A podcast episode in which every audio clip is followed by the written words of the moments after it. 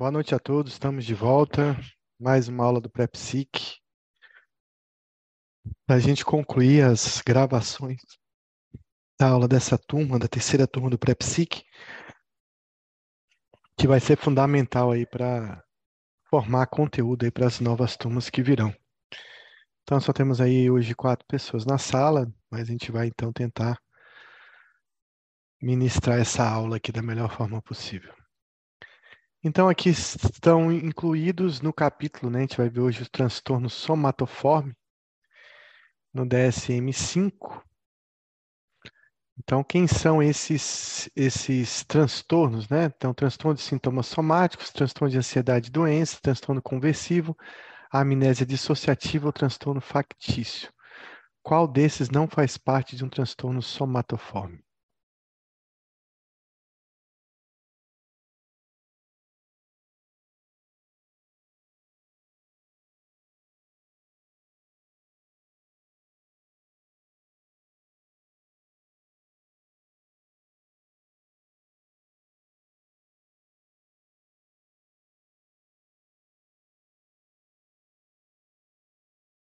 Então, a resposta é realmente, Luiz, é a amnésia dissociativa, né? Os transtornos dissociativos, tanto a amnésia, transtorno de, de identidade, é, dissociativo, tem um capítulo específico, né?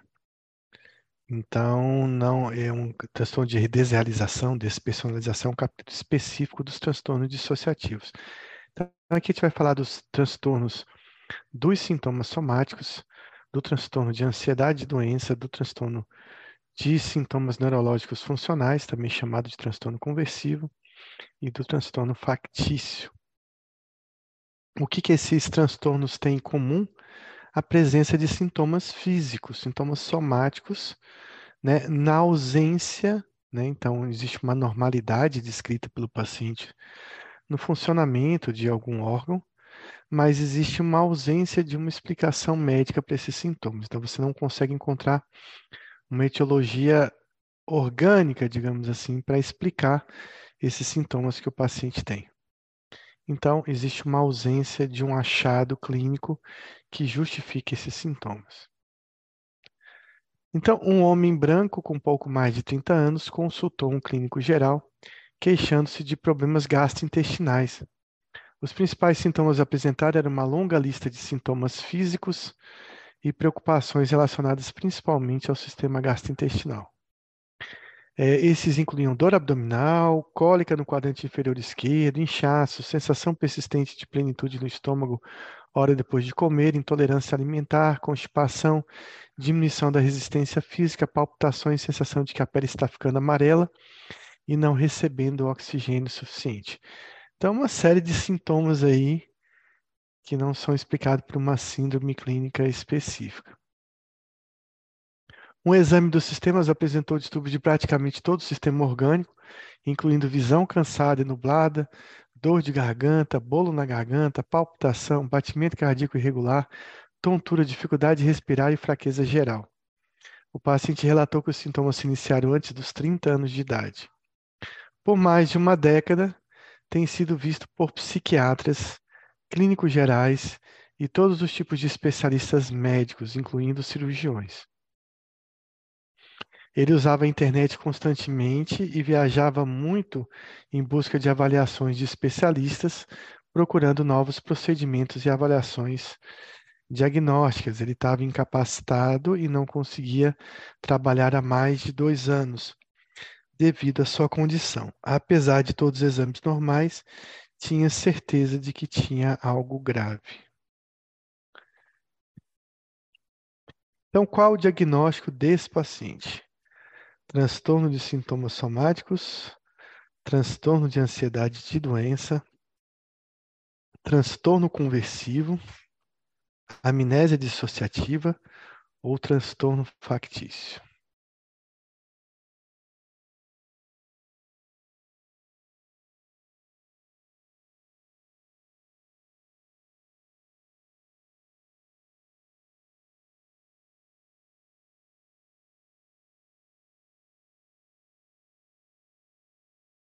Então, trata-se do transtorno de sintomas somáticos. A gente vai ver por quê. Então, é um homem né, de 30 anos que com sintomas gastrointestinais são os principais, que tem um longo tempo né, e uma longa lista de sintomas, é, que vai de, são sintomas físicos, né, e esses sintomas são dor, cólica, inchaço, plenitude, intolerância, constipação, fadiga, palpitação, é, sensação de icterícia, né? A pele está ficando amarela, mas ele atribui isso à falta de oxigênio, né? Então, uma hipóxia, sei lá, e, na verdade, a hipóxia levaria a uma cor roxa da pele, né? Uma cianose, e ele diz que está ficando amarelada por falta de oxigênio. Então, até a interpretação dele, né, dos sintomas é uma interpretação completamente equivocada, né, fora do contexto, né, da fisiologia ou fisiopatologia. Então tem uma visão cansada, ele tem um bolos histéricos, também tem palpitação, arritmias, dispneia, fraqueza, né? Se você perguntar sobre qualquer coisa, ele provavelmente vai sentir sobre aquele órgão que você está perguntando. Ele passou por vários clínicos, né, vários especialistas, cirurgiões, psiquiatras, não tem uma resposta. Ele tem uma busca por um diagnóstico, uma busca por procura de cuidado médico, de realizar exames, de se submeter a exames e, e procedimentos, mas ele tem uma doença que ele não sabe qual é o nome, que é recheada de sintomas e que ele atribui a, a um, uma doença muito grave, eu sou grave. Então ele não tem insight nenhum quando dizem que nesses aparelhos, nesses órgãos que ele examina, não existe realmente uma alteração importante. Então, qual o diagnóstico desse paciente? A gente já falou, transtorno de sintomas somáticos. Então, esse é um transtorno presente no do DSM-5 que levava o nome antes de transtorno somatoforme. O transtorno antigamente, ele era um pouco complexo, porque ele tinha que ter, eu vou tentar me lembrar aqui, mas era, eram cinco sintomas, quatro sintomas gastrointestinais, dois sintomas relacionados ao sistema cardiovascular, dois neurológico e um sexual. Então você tinha que ter, ficar juntando, contando esses sintomas para dar o diagnóstico de transtorno somatoforme. Hoje é bem mais simples o transtorno de sintomas somáticos, você precisa apenas que o paciente tenha um sintoma ou mais sintomas, desde que ele, esse sintoma ele não tenha um nexo causal, não tenha uma explicação médica e o paciente viva em razão desse sintoma, da preocupação decorrente desse sintoma ou das consequências desse sintoma. Então, são sintomas somáticos que levam uma aflição, uma perturbação significativa e que leva o paciente né, a uma ideia meio que obsessiva, parece um pouco com toque, de certa forma, né? Porque ele tem pensamentos, sentimentos e comportamentos relacionados a esse evento, né? Até comportamento de verificar, comportamento de ficar preocupado, de tirar dúvida, de ficar perguntando, que são sintomas muito comuns da gente encontrar no toque. Então, é, é, é bem. Tem, existe uma característica semelhante em relação a isso. E também pensamentos relacionados à gravidade desse quadro. Então, ele sempre acha que essa condição desse sintoma, ele é reflexo né, de uma doença que ele não sabe o nome, quem sabe o nome é um médico, que na verdade quem tem que descobrir é um médico. Então ele não vai chegar com um diagnóstico, com o um nome de uma doença, olha, eu tenho eu estou achando que eu tenho esclerose amiotrófica lateral, estou achando que eu tenho doença de Parkinson. Ele não vai falar isso, ele vai dizer, olha, eu sinto isso, eu quero saber o que eu tenho. Porque nenhum médico descobriu e eu estou sentindo e tenho medo de que isso seja muito grave, né? Então, existe uma, uma excessiva preocupação com a gravidade desses sintomas. E existe uma ansiedade persistente em relação a estar tá doente em relação a esses problemas. Então, é um paciente constantemente preocupado com isso. Ele gasta muito tempo, ele gasta muita energia né, se dedicando à procura de ajuda, procura de solucionar esse mistério que é esses sintomas que ele tem. Então, é um paciente muito preocupado com sua saúde, muito preocupado com os desfechos e consequências desses sintomas que ele vem sentindo. Isso leva ele a ter uma preocupação desproporcional com esses sintomas e leva ele a ter uma, uma procura né, por, por ajuda, procura por tratamento. Isso leva também uma disfunção, esses sintomas levam uma incapacidade dele trabalhar, dele se exercitar, dele fazer atividade física. É, então, existe uma disfunção ocupacional e que dura aí pelo menos seis meses. É, é mesmo é semelhante ao que a gente vê nos transtornos de ansiedade, que também a gente precisa de seis meses de sintomas para fazer o diagnóstico. Existem é, é, subtipos, né, especificadores, e um deles é quando o paciente ele tem um predomínio de um sintoma doloroso. Então, onde a dor é o predomínio, é predominante em relação aos sintomas. Então, ele, ele pode ser leve, moderado ou grave, e pode ser persistente também. Quando é que ele é leve? quando ele tem apenas um dos sintomas do critério B que estão colocados aí à sua direita em relação a os pensamentos desproporcionais, o nível de ansiedade e o tempo e energia excessivo dedicado. Se ele tiver os três sintomas, ele vai ser grave. Se ele tiver apenas dois, ele vai ser moderado. Se ele tiver apenas um, ele vai ser leve. E a classificação que não, não modifica muito a nossa nosso tratamento, diagnóstico e visão, não. Bom, então com dor predominante aquele paciente que a queixa maior está em dor, né?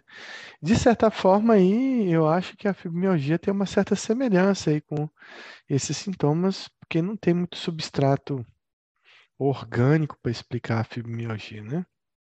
Mas ainda consideram como uma patologia em separado. Então aqui de novo mostrando que a, a gravidade é na na questão da quantidade de sintomas em relação aos pensamentos obsessivos, o nível de ansiedade e o tempo e energia gasto procurando ajuda ou diagnóstico.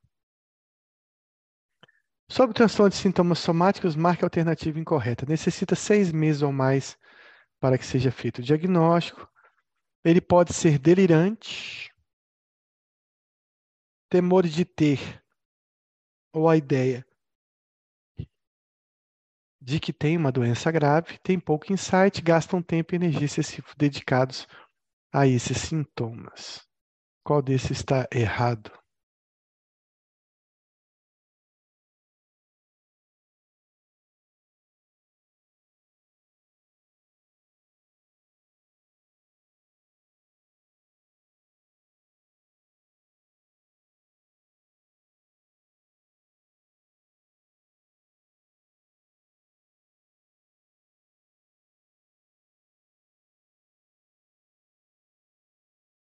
Qual desses está errado?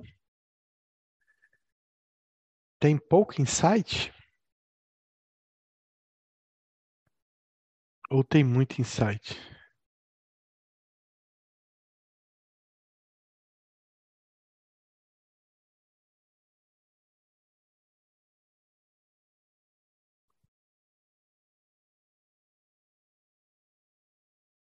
É, a gente está marcando errada, né? Então vamos lá. Então a errada aqui vai ser a letra B. Então não é um delírio, né? Ele acredita, ele tem uma ideia, ele está sentindo aquilo, ele acha que está doente, mas ele não é um transtorno delirante. Existem delírios somáticos, né? O paciente pode chegar e falar assim: olha, meu fígado está apodrecendo como na síndrome de Cotard, né? Ou ele pode dizer que está infestado por um vírus, né? É infectado por um vírus ou infestado por algum parasita, né? Então, Ele pode dizer, olha, eu estou com HIV, eu me contaminei porque botaram um chip em mim que espalha o vírus HIV. Aí você vai ver que esses sintomas somáticos têm um, um, um conteúdo delirante por trás. Aqui não é o caso. Mesmo que o sintoma não tenha muita lógica, ele seja bizarro, o paciente, olha, tem uma dor que faz uma curva na cabeça, desce pela orelha esquerda, atravessa o nariz e vai doer o meu dedão do pé direito. Mesmo que seja uma coisa assim bem bizarra, não é delirante. O paciente não está com um quadro psicótico, não tem os outros comemorativos de uma síndrome psicótica, né? Ele está vivendo dentro da realidade, mas ele acredita que tem lá um problema de saúde. Então, não pode ser delirante para que a gente faça o diagnóstico. Sobre o transtorno de sintomas somáticos, marque a alternativa correta. Os sintomas são sempre específicos e localizados como dor no hipocôndrio direito. Alguns estão associados a outras doenças, nunca estão associados a outras doenças clínicas. Geralmente são otimistas em relação aos sintomas. Os sintomas não chegam a causar prejuízo funcional e existe alto índice de utilização de serviços médicos gerais.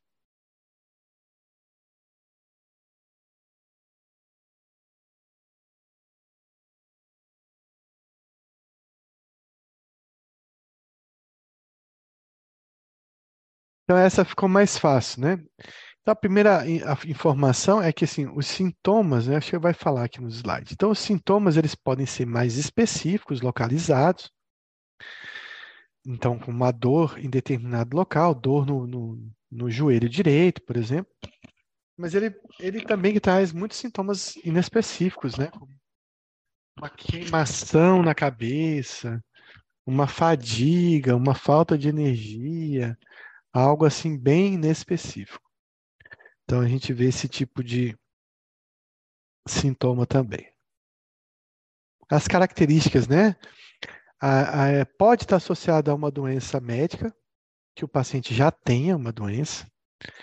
E isso vai até atrapalhar, de repente o paciente tem DPOC, né? E ele vive lá com uma falta de ar, com formigamento, com uma tontura.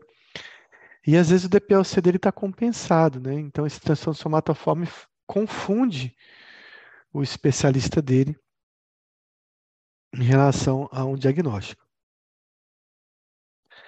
Ele vê esse sintoma como ameaçador, como nocivo, problemático, e com frequência pensa o pior a respeito da própria saúde. Ele não tem evidência, né, é, é, mesmo que seja evidenciado num exame que o estômago dele está normal, que ele não tem gastrite nem nada disso, ele ainda assim acha que então pode ser um outro problema em outro local e que seja difícil de, de tratar. Eles são pessimistas em relação aos sintomas, à gravidade, eles assumem, a doença assume um papel central na vida deles, então basicamente eles passam o tempo todo falando sobre esse problema, se queixando desse problema. Então, se você for visitar ele, ou se ele for numa reunião familiar, ele com certeza vai ficar falando só desse, desse problema médico que ele está passando.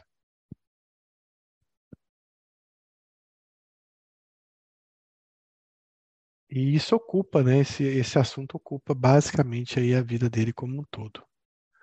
É, muitos vão caminhar para a invalidez, vão perder a funcionalidade de forma importante. Existe uma alta procura por assistência médica, por tratamento médico, o que raramente alivia essas preocupações do indivíduo. E eles buscam múltiplos profissionais para os mesmos sintomas, né? Então, eles procuram é, vários cirurgiões, é, especialistas para buscar uma, uma resolução e um diagnóstico para esses sintomas. Então, eles não respondem também muito bem às intervenções médicas, eles costumam ter bastante efeitos colaterais em relação aos medicamentos, pouca adaptação, e quando se passa um remédio psiquiátrico, então aí eles acreditam que o médico passou o remédio errado, porque eles não têm um problema mental, e sim um problema físico. Então, existe uma hipersensibilidade a todo tipo de medicamento.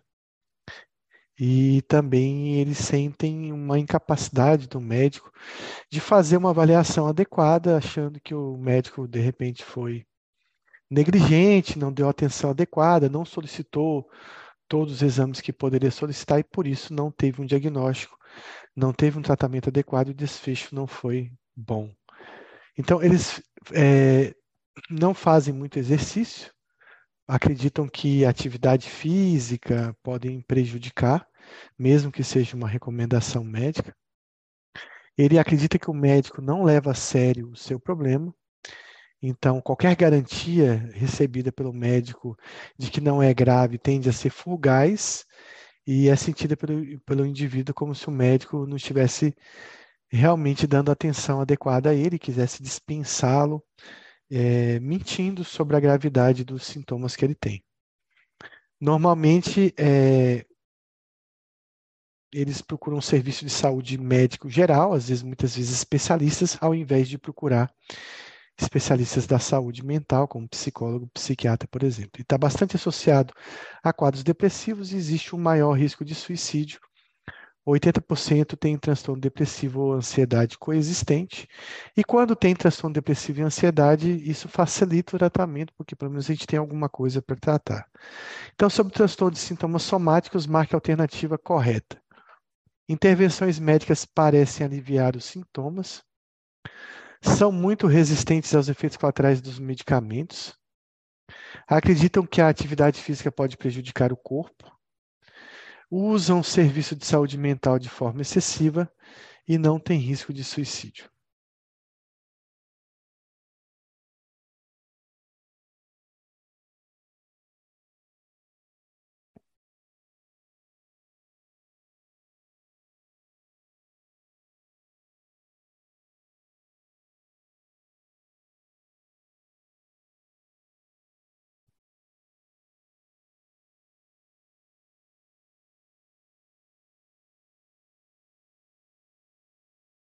Lembrando que a gente quer marcar a correta, né? Não é a incorreta.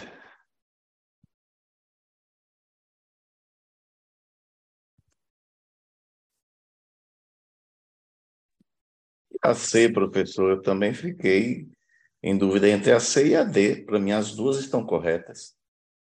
A letra D não está correta. Então, é a correta, a única correta é que eles acreditam que exercício físico pode prejudicar o corpo. Ó, eles intervenções médicas, né, parece aliviar os sintomas, é falso. Sempre que o médico dá uma explicação, passa um medicamento, muitas vezes não resolve esse problema que ele tem. Eles são muito sensíveis aos efeitos colaterais dos medicamentos. Eles realmente acreditam que fazer atividade física pode prejudicar o corpo deles. Eles usam serviço de saúde geral de forma excessiva.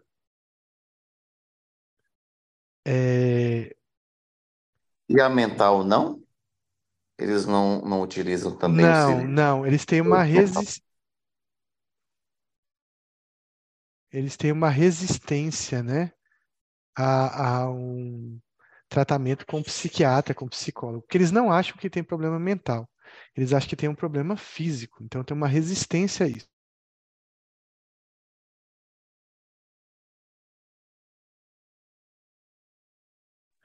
E eles têm risco de suicídio, sim. Você entendeu, Luiz? Eles, eles vão pular de vários especialistas até que algum especialista fala: você precisa ir no psiquiatra, precisa ir no psiquiatra. E aí só sei lá, por última solução ele resolve ir, mas alguns nem procuram psiquiatra porque eles acreditam que o médico lá não está sabendo resolver o problema dele e está encaminhando, achando que ele está doido, que ele precisa de um psiquiatra, quando na verdade ele acredita que tem um problema físico, né? Então o uso está mais no, no, no uso de saúde geral, de clínica geral. Sobre transtorno de sintomas somáticos, marque a alternativa correta. Pessoas do sexo masculino tendem a relatar mais sintomas somáticos do que as pessoas do sexo feminino. Com mais frequência em pessoas acima de 45 anos de idade. É mais comum entre brancos do que entre negros. mais comum em solteiros, as queixas ocorrem em cerca de 3% dos estudantes de medicina.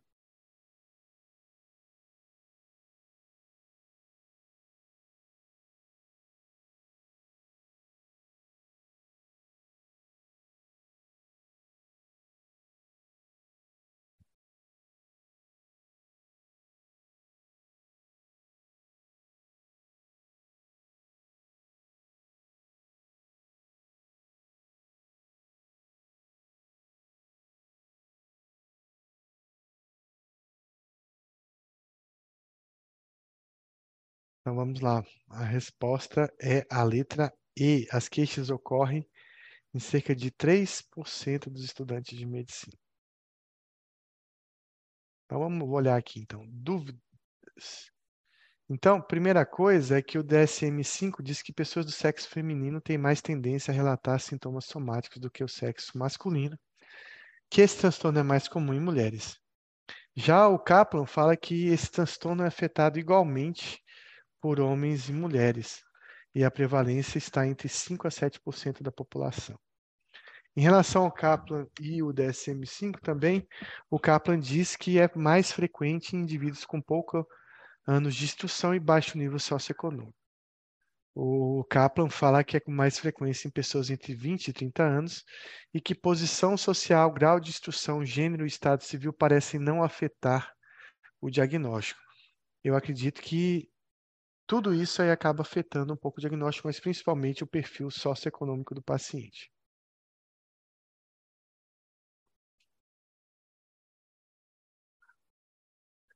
E o, o Kaplan fala que talvez esse transtorno seja mais frequente em descendentes, em afrodescendentes.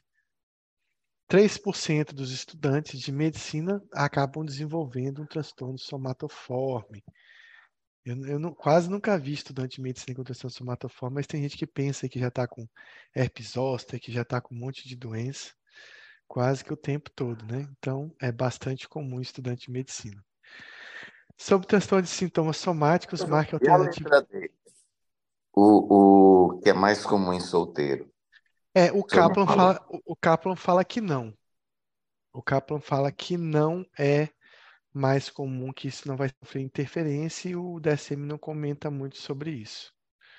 Né? Mas a gente tem uma tendência a, a, a acreditar que pessoas solteiras, né?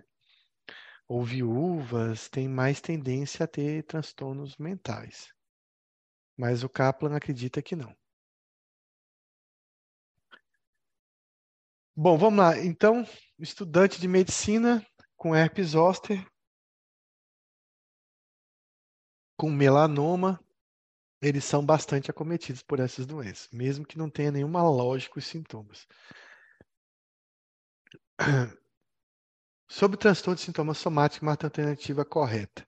Não acomete crianças. Fatores estressores não estão relacionados. Ansiedade e depressão responsiva ao tratamento é fator de bom prognóstico. Início abrupto dos sintomas é fator de mau prognóstico e transtorno de personalidade é um fator de bom prognóstico.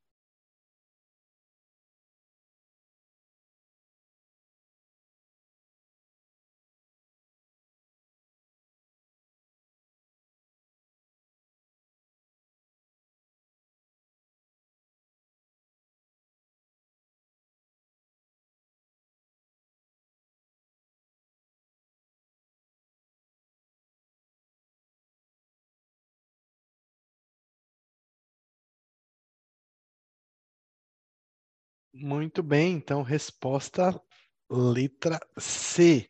Então, o transtorno, apesar de mais raro, acomete crianças. Fatores estressantes estão associados quando se tem uma ansiedade ou depressão que responde ao tratamento, isso acaba ajudando no tratamento, como eu disse antes, é alguma coisa que pode ser tratada, já que o próprio transtorno somatoforme não tem tratamento. O início abrupto de sintomas sempre fator de bom prognóstico em psiquiatria. O início insidioso é mais perigoso. E nunca que transtorno de personalidade vai dar bom prognóstico em qualquer doença. Sempre vai ser ruim quando o paciente tem um transtorno de personalidade. Então, em crianças, os sintomas mais comuns são dor abdominal recorrente, cefaleia, fadiga e náusea. Na pediatria, você vê crianças com transtorno somatofome. Às vezes a criança não tem nada, mas tem uma dor abdominal. Não tem nada no sentido de ter uma patologia abdominal, né? Intraabdominal que esteja, esteja gerando a dor. E às vezes é um estressor que essa criança está vivendo e ela está ali com a queixa, fazendo ultrassom, fazendo um monte de exame e não se chega a um diagnóstico correto. Então, pode ser um quadro de transtorno somatoforme. A presença de um único sintoma proeminente é mais comum em crianças do que em adultos. Como eu falei, o adulto é mais florido, né? Você tem é, mais sintomas é, em adultos variados do que em criança, que às vezes o sintoma é único. É, Gisele pediu para repetir sobre a questão do abrupto insidioso de forma geral e genérica. Tudo em psiquiatria que é agudo tem prognóstico melhor do que aquilo que é insidioso. Então, por exemplo, vamos pensar na esquizofrenia. Então, a esquizofrenia que o paciente começa apresentando sintomas lentamente, ao longo do tempo, com mudanças de personalidade comportamental, ele tem um prognóstico pior do que aquele paciente que inicia um quadro psicótico de forma aguda. Geralmente, o agudo também está relacionado a um fator estressante, né? Então, às vezes, um estressor que pode gerar um, um início abrupto. Em crianças, geralmente se recuperam no fim da adolescência ou no início da idade adulta em relação a esses sintomas. É, ele é subdiagnosticado nos idosos, né? Ah, quando muitos dos sintomas são considerados parte do envelhecimento normal, então o idoso está queixando de dor, ah, mas porque idoso tem dor mesmo, que é comum ter dor mesmo, então a gente dá esse tipo de explicação, mas o idoso também pode ter transtorno de de sintomas somáticos. A depressão e a ansiedade comórbida é um aspecto comum, né, que exacerba os sintomas e a incapacidade, mas quando elas são responsivas, elas melhoram o prognóstico do paciente. O curso em geral é episódico, que duram episódios que duram meses a anos, separados por períodos que igualmente longos, onde o paciente pode ficar assintomático. E fatores estressantes, né, podem exacerbar esses sintomas é, piorar o quadro, principalmente os estressores psicossociais que esse paciente tem. Então, fatores de bom prognóstico é o socio, status socioeconômico alto. Quanto menor compreensão, menor insight, menor capacidade cognitiva do paciente, mais difícil ele vai entender sobre esses sintomas. Ter ansiedade e depressão que respondem ao tratamento e o início repentino dos sintomas são sinais de bom prognóstico. Além disso, quando não existe um transtorno de personalidade e quando não existe é, a ausência de uma condição médica não psiquiátrica relacionada. Como eu disse, quando o paciente tem DPOC e começa a ter um transtorno de sintomas somáticos, o quadro vai ser bem ruim, né? Porque o próprio paciente vai relacionar tudo ao seu problema pulmonar. Então, sobre o transtorno de sintomas somáticos, marque a alternativa correta. Costumam resistir ao tratamento psiquiátrico. Psicoterapia em grupo não costuma trazer benefício. Não, deve, não se deve realizar exame físico nas consultas desses pacientes. Melhor solicitar exames diagnósticos em todas as consultas. Deve receber baixas doses de antipsicóticos.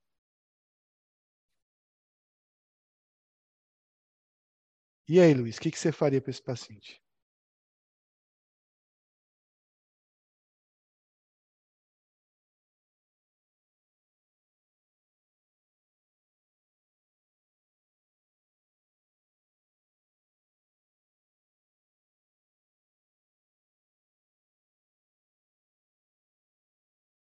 Muito bem, Kalila. Então, a resposta é a letra A. Eles costumam resistir ao tratamento, a psicoterapia de grupo tem um benefício. A gente deve realizar exame físico nesse paciente, deve evitar os exames diagnósticos. É, e ele deve. Antipsicótico não vai funcionar muito bem. Então vamos lá. A primeira coisa é que eles resistem ao tratamento com psiquiatra, e é melhor que ele seja acompanhado por um clínico, sendo o psiquiatra um consultor desse tratamento. Então, o principal médico desse paciente vai ser realmente um clínico. Psicoterapia em grupo traz algum benefício. Algumas terapias voltadas para o insight ou terapia cognitivo comportamental pode ajudar e até a hipnose. E aí ele deve fazer exames físicos frequentes agendados com regularidade. Com regularidade. Então, exames físicos, passar para um clínico, evitar consultas em outros especialistas e se manter exatamente com o médico. Bom, nesse exame, né, o paciente não vai ser solicitado nenhum exame invasivo, nenhum exame laboratorial, a não ser que haja uma necessidade, justamente para evitar essa agressividade ao paciente. Até porque ele tem uma necessidade de fazer esses exames. Durante o exame clínico, o paciente deve ser examinado e, e mesmo que ele refere os sintomas, você não deve nunca dizer para ele que ele não tem nada, que ele não está sentindo isso, ou que não existe nenhum problema no fígado. Por exemplo, se tiver uma dor abdominal, você pode dizer apenas o seguinte: olha, é, pelo menos agora que seu fígado está seu fígado tá do tamanho normal, os exames vieram normais, a gente vai acompanhar essa dor eu sei que ela existe, ela te incomoda, mas não parece sinalizar uma doença grave. Então, nunca dizer que ele não tem doença e também nunca afirmar que, que é grave e sempre tentar tranquilizar ele, agendando uma próxima é, consulta, considerando que ele realmente sente esses sintomas. E medicamento apenas para as comorbidades. Então, geralmente a gente passa aí, quando tem muita ansiedade, depressão, inibidor da recaptação, às vezes remédios para dormir.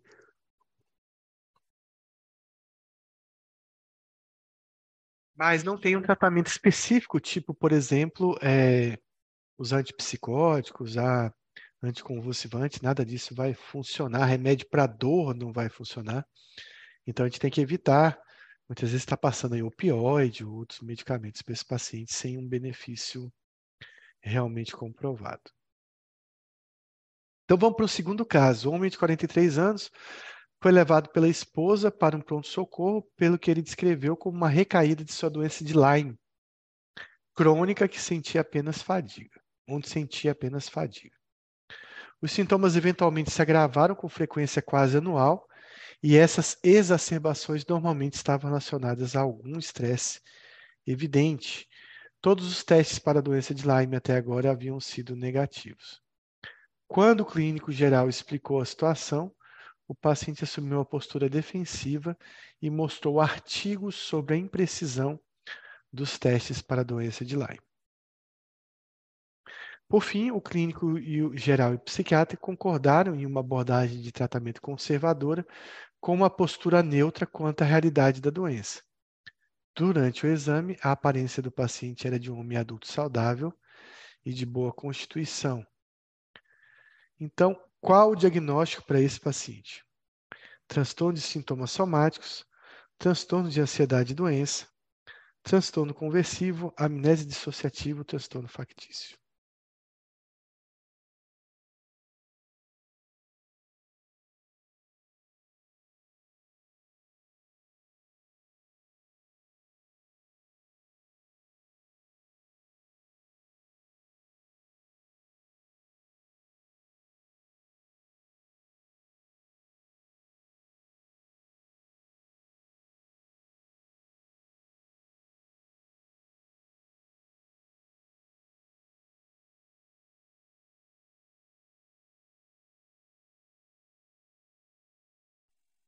Áudio pifou, professor.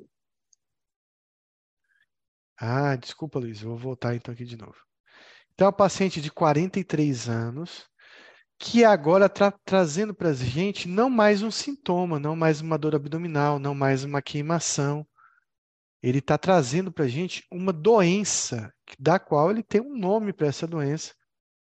No caso aí, a doença de Lyme, que ele diz que é crônica nele e que tra traz apenas o sintoma de fadiga. Então, ele vive tendo essas exacerbações dessa doença, os, e, e, geralmente é, moduladas por um estressor né, na vida dele. Então, ele tem exames negativos da doença de Lyme, mas quando o clínico questiona esse exame negativo, ele já tem uma resposta pronta dizendo ter um conhecimento que ele adquiriu sobre a doença, sobre os sintomas, dizendo que existe uma imprecisão né, desses exames, não tem um conhecimento técnico sobre a doença. Então, vejam que ele tem poucos sintomas, o único sintoma que ele tem é fadiga, mas ele tem uma certeza absoluta sobre um determinado diagnóstico. Então, o psiquiatra, junto com o clínico, percebe que ele vai ter pouco insight e ele tem uma atitude conservadora, né? Uma atitude de não questionar muitos sintomas dele. Ele tem poucos sintomas e muito conhecimento sobre essa determinada doença. Então, isso a gente chama de transtorno de ansiedade e doença. Então, é uma preocupação em ter uma doença ou em contrair uma determinada doença grave. Então, a gente não está falando de sintomas, agora a gente está falando de uma condição médica, de uma doença que o paciente acredita ter. Mesmo que ele tenha sintomas leves e inespecíficos, ele acredita que tem essa doença, com uma preocupação desproporcional, com uma ansiedade excessiva e com uma, um comportamento de busca de saúde, né? um comportamento de procurar atendimento e tratamento médico para solucionar essa doença, para tratar essa doença. Que dura mais de seis meses, sempre nos transtornos somatoformes, os pacientes vão ter sintomas que duram mais de seis meses. Então, você tem a diferença entre paciente com sintomas, transtorno de sintoma somático, onde os sintomas são o principal, né, o centro da doença, e na ansiedade de doenças você já tem uma doença específica trazida pelo paciente. Então, nos sintomas, transtornos de sintomas somáticos em geral, você tem, pode ter um sintoma, mas em geral são vários. Então, muitos sintomas rodeando esse transtorno, e no transtorno de ansiedade e doença, geralmente são sintomas vagos, inespecíficos e poucos sintomas. Então, sobre o transtorno de ansiedade e doença, marque a alternativa incorreta. Uma sensação fisiológica geralmente é considerado indicativo de doença. A doença torna-se um aspecto central na identidade na vida desse paciente. Sempre buscam cuidado médico com consultas e ou realização de exames. Pesquisam a doença suspeitada de forma excessiva e costumam se ex examinar-se repetidamente. Qual dessas está incorreta?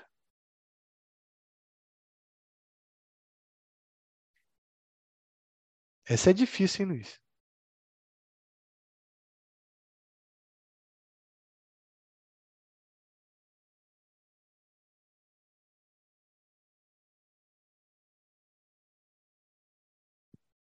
Explica aí, Luiz, por que, que você marcou a letra C?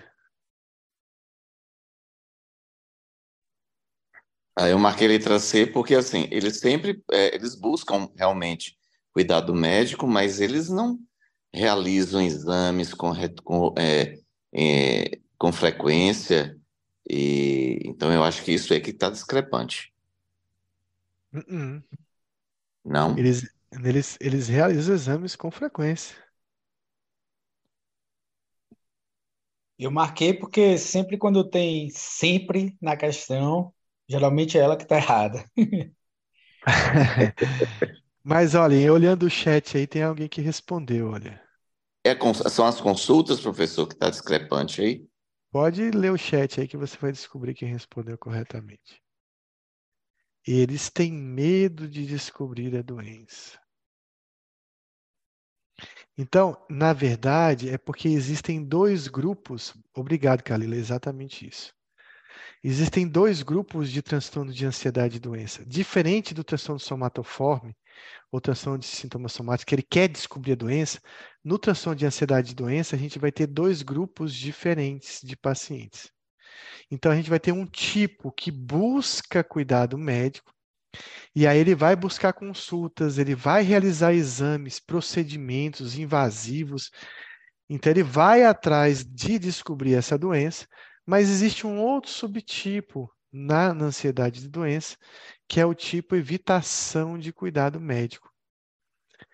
Onde o cuidado médico raramente é utilizado. Aquele paciente que fala assim: não, eu tenho doença de Lyme, eu já fiz um teste, deu negativo, eu tenho até medo de ir lá fazer o segundo e ter certeza que eu tenho. Mas eu sei que eu tenho esse negócio porque eu sempre estou cansado, entendeu? Então ele tem a certeza da doença, igualzinho o outro, só que em vez de ficar procurando médico, ele, te, ele procura evitar para não ter certeza que tem a doença. Entendeu, Mas só uma agora? parte, né, professor? Hã? Só uma parte deles. Sim, é um segundo grupo deles. O, os Na verdade, assim, ter medo de ter a doença não faz parte do grupo inteiro, só uma parte do grupo, é isso? É um subtipo de transtorno de ansiedade e doença. Agora, o DSM ele não coloca quantos porcentos procuram ajuda ou quantos por cento evitam ajuda. Claro que o grupo que procura ajuda deve ser maior, né, proporcionalmente mas ele não, não especifica quanto, como se divide isso. Mas existe um grupo que procura o cuidado médico e um grupo que evita a procura do cuidado médico. Esse, entendeu, Luiz? Ficou claro? Ficou, professor. Eles confundem sensações fisiológicas com doenças, né? Às vezes uma eructação, às vezes um meteorismo, ele já vai achar que já é sinal da doença que ele está pensando que tem. A doença se torna um aspecto central na vida desse indivíduo, falando sobre essa doença o tempo todo, para todo mundo, né? Quando ele busca cuidado médico, ele vai atrás de vários especialistas. Ele tem um medo, né? Ficam facilmente assustados por saber que alguém ficou doente, por ler uma reportagem sobre determinada doença. Aí sempre que ele, ele pode ler uma determinada reportagem, de repente considerar que ele também tem essa doença, além da outra que ele já achava, ou até mudar o diagnóstico. Então, existe todo esse contexto aí de tanto de evitação quanto de busca de informação. Suas preocupações acerca dessa doença não responde à tranquilização do médico, né? Nem que quando o médico, nem quando o médico apresenta exames e resultados é, questionando, né, contradizendo a doença que ele acredita ter, e mesmo assim ele não se tranquiliza, ele sempre vai achar que o médico é incompetente. Alguns compram esteto, examinam a própria garganta, compram laringoscópio, um monte de aparatos médicos para eles mesmos ficarem se examinando tentando aí fazer um diagnóstico, né? Então eles pesquisam doen é, sobre doenças na internet, fazem escalas, preenchem aplicativos para saber exatamente o que tem. Então, Mas eu estou aqui imaginando como é que eu mesmo uso o laringoscópio em mim. Meio complicado. Não, eu exagerei na palavra laringoscópio, mas alguma lanterna, algum tipo de coisa assim, para ficar olhando, né? Não é bem, ninguém vai ficar se entubando, não. É, mas algum tipo de, de aparato médico, esses aparelhos que, que se vende, né? De glicemia, de pressão, lanternas, é, qualquer outra coisa, eles vão, estetoscópio, eles vão comprar para poder ficar se examinando. Ou botando outras pessoas para examinar. Bom, sobre transtorno de ansiedade e doença, então marque a alternativa incorreta. A prevalência é igual em homens e mulheres, está associada a estresse importante na vida, está associada a uma história de abuso infantil ou doença grave na infância.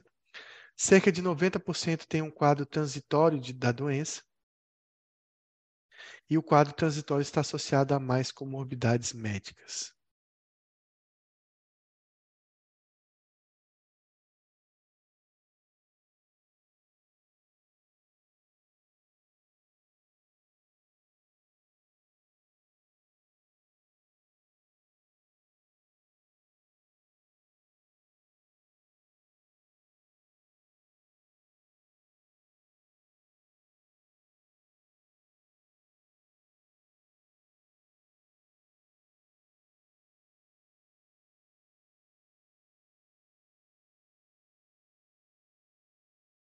Então, a incorreta é que cerca de 90% tem um quadro transitório. Na verdade, a maioria tem um curso crônico, né, da doença. Então, é transitório apenas em 33% dos casos. E quando é transitório, tem menos comorbidade psiquiátrica, mais comorbidade médica, e esse transtorno de ansiedade de doença é menos grave. Em relação à prevalência, comete 3 a 8% da população, e ele realmente é de um para um, acomete tanto homens igualmente as mulheres. É, estresses, ameaças importantes, né, podem levar ao desenvolvimento desse quadro, como abuso, né, de sexual ou físico na infância, ou psicológico, podem ser fatores de risco. Professor, então, na sua prática, você não vê um, um pouquinho mais nos homens, não? Transtorno de ansiedade e doenças é, tem uma relação com a hipocondria, né, que era mais comum nos homens. Na nossa prática, a gente vê menos transtorno de ansiedade e doença, né? Mas deixa eu tentar me recordar aqui. Sim, é mais comum, na minha prática, é mais comum o transtorno de sintomas somáticos nas mulheres e o transtorno de ansiedade e doença nos homens. Mas nossa casuística é pequena, né? O DSM tem uma casuística maior. São transtornos comórbidos comuns na ansiedade e doença, exceto toque, fobia social, transtorno delirante, depressão maior e transtorno de ansiedade generalizada.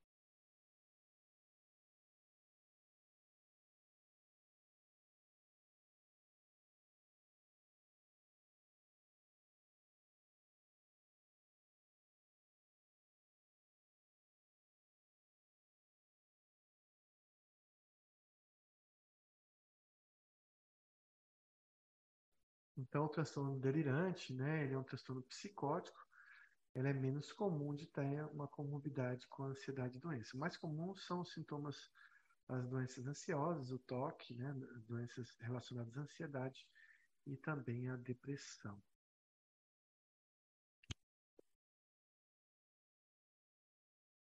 Deixa eu consertar aqui o áudio. Vezes está caindo um pouco.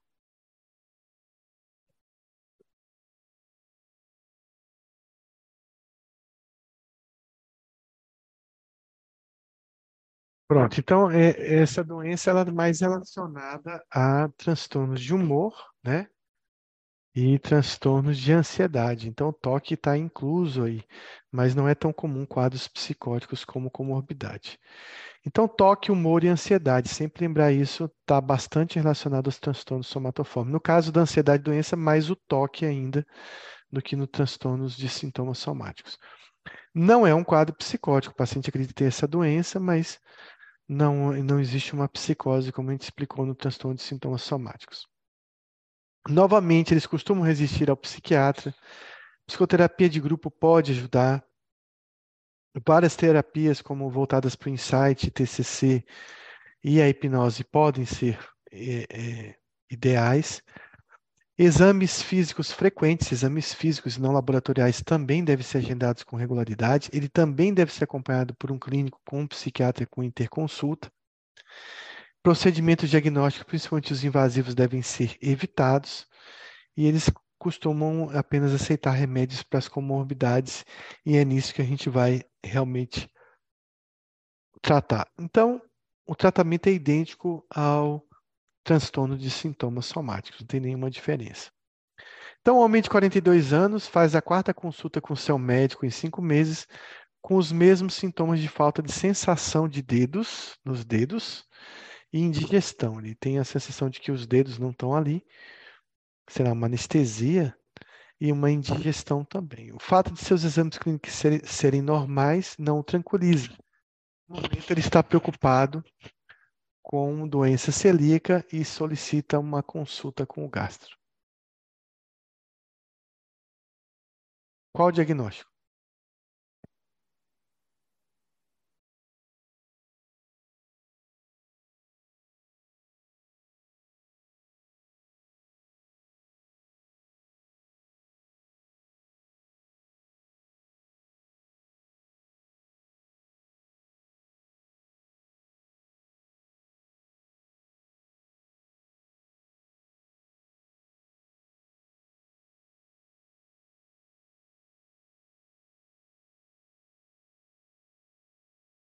Transtorno de ansiedade e doença. Por que transtorno de ansiedade e doença, pessoal? Porque apareceu a palavra Doença celíaca. Esse paciente acredita que tem uma doença específica.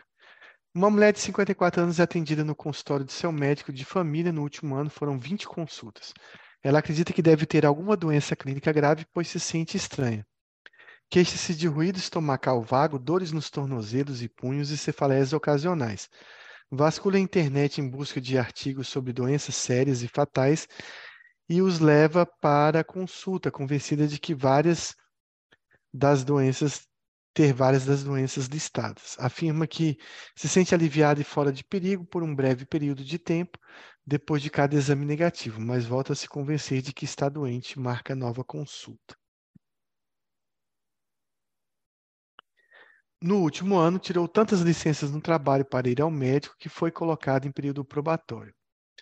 Salvo sua preocupação quanto à possibilidade de ter uma doença grave, os resultados do exame de estado mental são normais. Ela não apresenta sintomas que sugiram depressão grave, não há evidência de transtornos de pensamento nem psicose.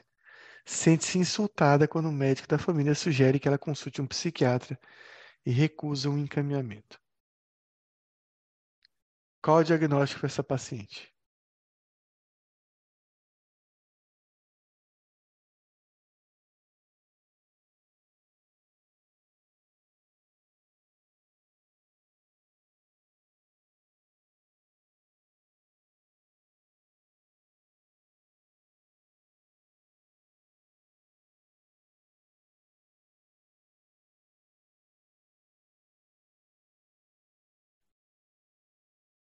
Então, vou voltar de novo, Luiz, para o texto lá. Vamos ver se é isso mesmo. Ela tem vários sintomas vagos, dores no tornozelo, punho, cefaleia, se sente estranha, busca artigos sobre doenças sérias e fatais, é convencida de ter várias doenças listadas, afirma que se sente aliviada e fora de perigo por um breve período, mas depois volta a se convencer de que está doente. Ah, não apresenta sintomas de depressão, nem psicose, se sente insultada quando é encaminhada para psiquiatra. Então, aqui, existe um conjunto de sintomas, né? E ela acredita que tem uma lista né, de doenças. Mas, deixa eu ver aqui a resposta. Eu não vi uma lista específica de doença, uma doença específica aqui. Ficou muito vago isso aqui, né? Se essa lista é tipo uma doença que ela acredita ter ou ela olhou de forma genérica nisso aí. Se for uma, um exame, se ela trouxer informações sobre uma doença específica, mostrando que tem conhecimento sobre uma doença específica, eu vou concordar com o Luiz de que é um transtorno de ansiedade de doença. Mas do jeito que eu li, eu entendi que é um transtorno de sintomas somáticos. Mas, professor, ó, eu pensei assim, ó, primeiro ela procura a, a internet, procura sobre essas doenças, esses sintomas, porque assim, na verdade, é, não precisa ser somente uma doença, né? Você pode ter é, sintomas relacionados a várias doenças, não precisa ser uma única doença. Segundo, ela é, vasculha a internet atrás de artigos sobre as doenças sérias e fatais que podem estar relacionadas aos sintomas dela. Segundo, ela, depois ela contesta o médico quando o médico não consegue é, chegar a um diagnóstico. Então, eu achei que é mais para a, a ansiedade de doença. É, então, essa questão das doenças, ou ser uma ou ser várias, não faz muita diferença, mas o conhecimento que ela traz de determinadas doenças, né? Isso que ficou um pouco vago, porque no transtorno de sintomas somáticos o paciente pode pesquisar é, sobre sintomas também não vai trazer uma doença específica. Então, eu acho que tanto a, a, a quanto a B ficam meio que no meio termo, mas eu acho que, Luiz, eu concordo com essa sua análise dela ter olhado artigo, né? artigos científicos sobre determinada doença. Se ela colocasse um nome de uma doença, ficava mais fácil a gente dar o diagnóstico. Então vamos ver esse aqui se tem mais algo específico. Uma mulher de 42 anos Descreve uma história de 20 anos de muitas queixas físicas, incluindo dor na articulação, disúria, cefaleia, dor no peito, náusea, vômito, menstruação irregular e visão dupla. Embora não ocorram todos ao mesmo tempo, vem sofrendo de um ou de outro problemas em, de um ou outro desses problemas em toda a sua vida adulta. Foram feitos muitos exames, ela se hospitalizou diversas vezes, mas ainda não foi encontrada uma causa específica. Ela é extremamente ansiosa e, como consequência disso, tornou-se bastante incapacitada.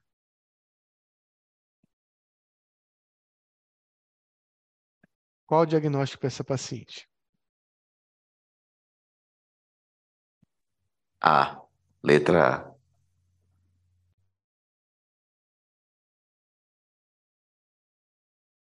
Então aqui acho que ficou mais claro, né, que ela tem muitos sintomas, sintomas vagos, né, inespecíficos a longo prazo, que foi feito vários exames, ela realmente não tem essa procura, essa busca ativa por uma, um nome de uma doença específica. Então aqui está mais para transtorno de sintomas somáticos. Homem de 36 anos é encaminhado a um médico clínico para avaliação de suas queixas. Ele está convencido de que tem câncer de colo, apesar de ter sido informado de que isso é improvável, pois é jovem demais. Em algumas ocasiões, nota que há sangue no papel higiênico e sente cólicas abdominais quando come demais. Um exame dos prontuários médicos revela diversas consultas anteriores associadas a essas mesmas queixas ou queixas semelhantes, incluindo resultados repetidamente negativos de testes para sangue oculto nas fezes e resultados normais de colonoscopias. Ele continua com medo de morrer de câncer e pede uma nova colonoscopia. Então, qual o diagnóstico desse paciente? Letra B. É, aí realmente ele tem né, uma queixa de, é, de uma doença específica, câncer de colo. Aí fica mais fácil a gente falar, né? O homem de 24 anos foi hospitalizado no setor de neurologia com uma cegueira de início recente. Refere ter acordado na manhã de sua admissão totalmente incapaz de, de enxergar. O exame realizado no setor de neurologia não revelou razão física para essa normalidade. O paciente foi considerado sadio em todos os seus outros aspectos. Foi solicitada uma consultoria psiquiátrica. O paciente conta ao psiquiatra que não sabe por que está cego. Emigrou do México há alguns anos, vindo dos Estados Unidos para ganhar dinheiro, a fim de sustentar a mãe doente há vários anos. No entanto, ele não conseguiu lhe mandar dinheiro, pois perdeu tudo em jogos de azar. A mãe morreu recentemente e ele ficou muito abatido porque jamais haverá outra vez. No exame do estado mental, o paciente está alerta e orientado para a pessoa, tempo e lugar. Sua aparência e higiene são boas e ele não parece muito preocupado com sua cegueira. Seu humor é descrito como ok e seu afeto é congruente com variação total. Seus processos de pensamento são normais e ele nega ideação suicida, homicida, delírios ou alucinações. Qual o diagnóstico? Transtorno conversivo. Letra C. Muito bem, esse transtorno, aí Luiz e Calila que responderam, ele tem um novo nome agora. Então, por que, que ele não é transtorno de ansiedade, doença, nem, nem transtorno de sintoma somático? Porque existe nesse paciente um sintoma neurológico específico: cegueira, paralisia, anestesia, perda da fala, perda do olfato, alguma, alguma característica sensitiva ou motora que o paciente tem. Quando existe isso, ele recebe o nome de transtorno conversivo, que hoje tem o nome de transtorno de sintomas neurológicos disfuncionais. A gente vai ver esse nome daqui a pouco. Então, é o único sintoma que é cegueira, mas é um sintoma neurológico num paciente saudável, onde essa cegueira ela é psicológica, digamos assim. Não existe uma explicação. É claro que nesse caso específico, ele parou de ler, de ver, né, por um sentimento de culpa, justamente porque ele estava viciado em jogos, não mandou o dinheiro para a mãe, não vai conseguir ver a mãe de novo e agora ele está meio que punido por isso, pelo seu inconsciente. de que agora ele também não vai poder ver nada, já que ele não vai ver a mãe, então ele tem, tem que receber a punição de não ver mais nada no mundo. E ele não parece muito preocupado com isso, até porque essa punição está meio que dentro da psique dele mediada de forma adequada. E a gente chama isso de belle indifférence. La belle indifférence. É, é um quando o paciente ele tem um sintoma grave que todo mundo estaria preocupado, desesperado com esse sintoma, ele está lá tranquilo, sem falar. Às vezes até dá risada disso, sem se mexer, com a perna paralisada, ele não está muito dando bola ou muito preocupado como deveria estar nessa condição. Então, esse é o diagnóstico de transtorno conversivo, mas que a gente tem um nome agora de transtorno de sintomas neurológicos funcionais. Esse é o nome que o DSM-5 dá agora. Quando você tem um sintoma que é neurológico, motor ou sensorial, que são incompatíveis com uma explicação física para esses sintomas. Então, existe um prejuízo, um sofrimento para esse paciente. Então, pode ser sintomas relacionados à fraqueza ou à paralisia, distúrbios do movimento, como tiques, como a tetose, como movimentos coreiformes, mas que são anormais, até pseudocrises convulsivas o paciente pode ter. Relacionada à deglutição também, globos histéricos, dificuldade de deglutição. Relacionado à fala, com perda da fala. É, relacionado a convulsões, que são as pseudocrises convulsivas, e as sensações de anestesia ou paralisia, ou perda sensorial, perda da força muscular também. E é comum também que tenham sintomas mistos agudos, né? São vários sintomas é, juntos com esse transtorno, mas e alguns pacientes podem ter até o quadro a nível persistente. Sempre o quadro conversivo ele está ligado a um estressor muito importante na vida do paciente. Por mais que você não esteja diante desse estressor, ele provavelmente está presente. Então, ele pode ter um episódio agudo, quando os sintomas duram menos de seis meses, ou ele pode ter de forma persistente, quando esses sintomas já duram mais de seis meses. Também posso especificar se houve um estressor psicológico ou se não houve um estressor psicológico ativo. Então, ele não precisa de seis meses, como no transtorno de sintomas somáticos ou de ansiedade e doença para que eu dê o diagnóstico. Basta o paciente apresentar o sintoma de perda de fala, perda de motor, alguma coisa, e, e, e, rapidamente, não explicando isso como uma condição médica, eu posso dar o diagnóstico de transtorno conversivo. Ele pode ser agudo. Aqui um caso aí de uma espécie de, de mudança né, de sintomas de sintomas motores com espasticidade, mas é um quadro de conversivo. Então, uma mulher de 26 anos procura seu médico com queixa de principal de que tem epilepsia, afirma que nas últimas três semanas teve convulsões quase diárias, escreve os episódios como queda no chão, seguida por tremor incontrolável dos braços e das pernas.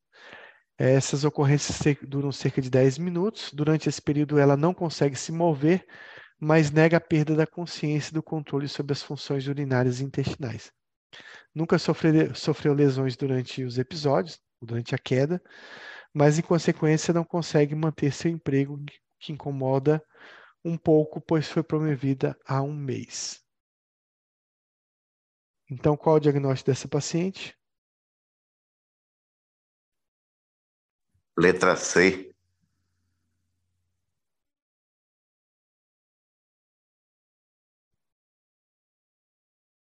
Exatamente. Transtorno de sintomas neurológicos funcionais com pseudocrise convulsiva, né? Então, a paciente que não tem uma crise convulsiva típica, né? Que a gente vê que é bem atípico pelo fato dela ter uma crise que dura 10 minutos, que é bastante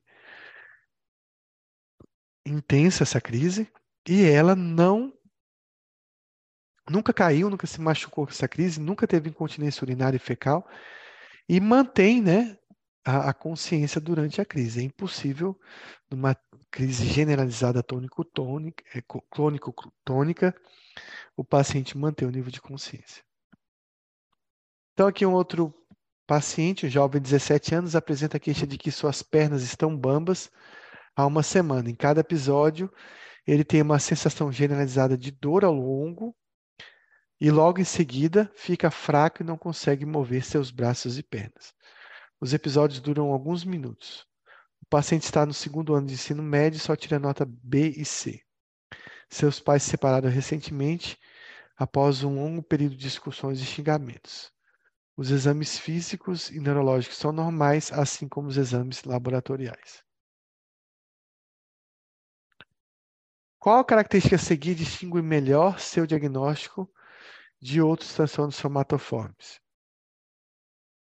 Os sintomas não são completamente explicados por uma causa clínica. Os sintomas não são produzidos de, de modo intencional. Os sintomas envolvem apenas déficits motores ou sensoriais neurológicos. Fatores psicológicos estão relacionados à produção dos sintomas, à motivação de ganho secundário. Qual desses itens confirma que ele tem um transtorno conversivo?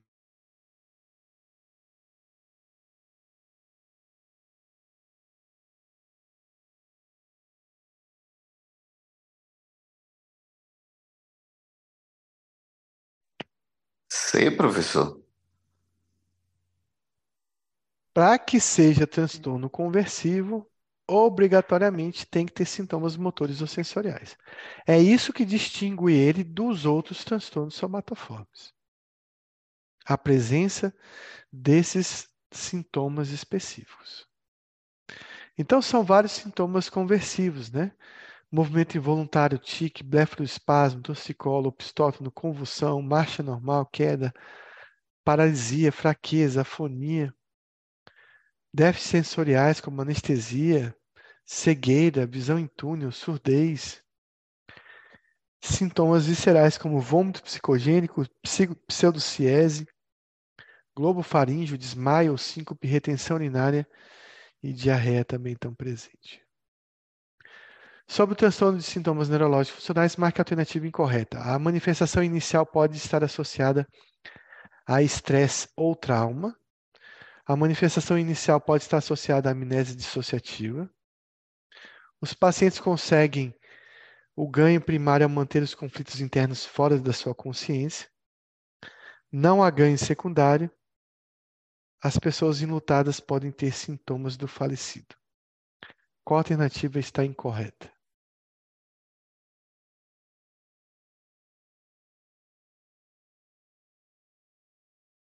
Letra B?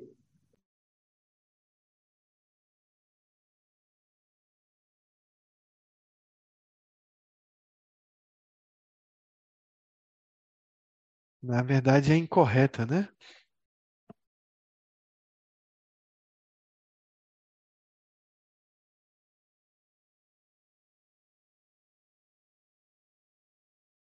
Então, a resposta incorreta, letra D. Existe um ganho primário que é afastar o cérebro, né, a pessoa, a psique da pessoa do problema realmente importante que ele precisa resolver, então é um desvio desse problema, mas existe um ganho de atenção, um ganho de cuidados quando se está doente, que então existe um ganho secundário por parte desse paciente.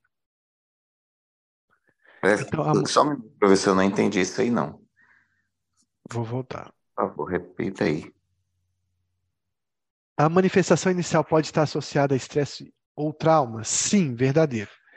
A manifestação inicial pode estar associada à amnésia dissociativa? Sim.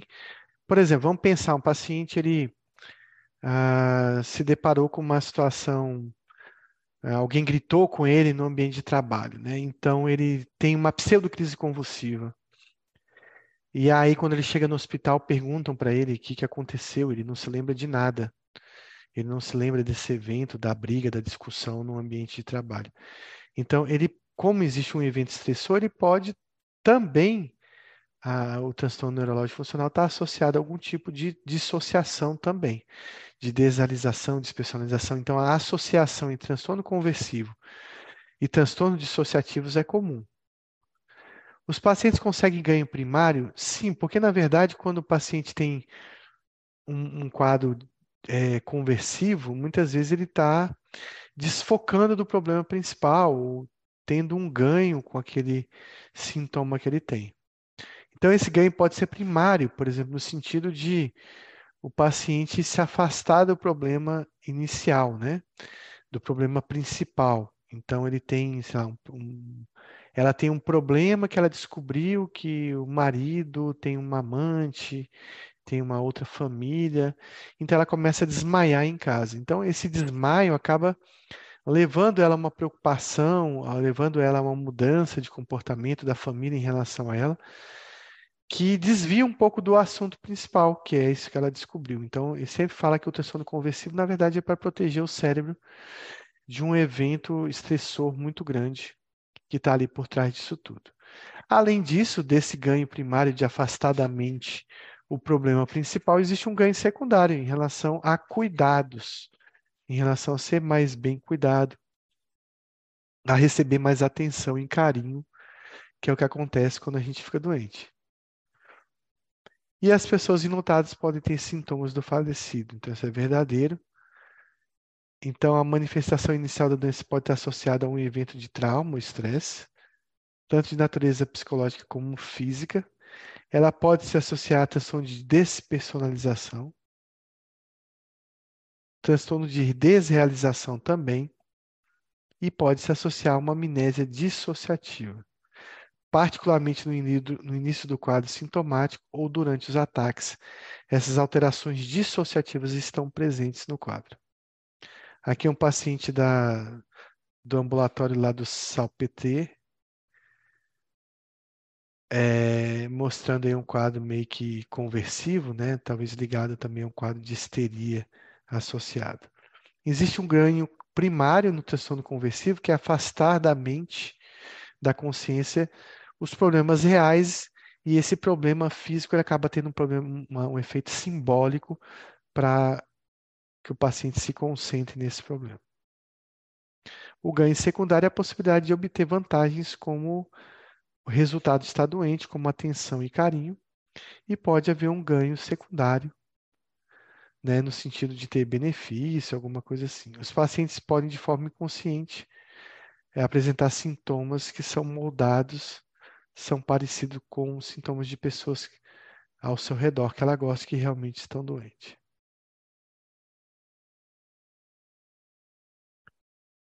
É, então, aqui, sobre o transtorno, deixa eu voltar aqui. Sobre o transtorno de sintomas neurológicos funcionais, marca alternativa incorreta. É responsável por 5 a 15% das consultas psiquiátricas em hospital geral. A proporção de homens e mulheres entre os pacientes adultos é de pelo menos 2 para 1 até 10 para 1, cometendo mais mulheres que homens. Entre as crianças é vista uma predominância ainda maior em meninos. Os sintomas são mais comuns do lado esquerdo do que do lado direito do corpo em mulheres. E existe uma associação entre transtorno conversivo e transtorno de personalidade antissocial em homens.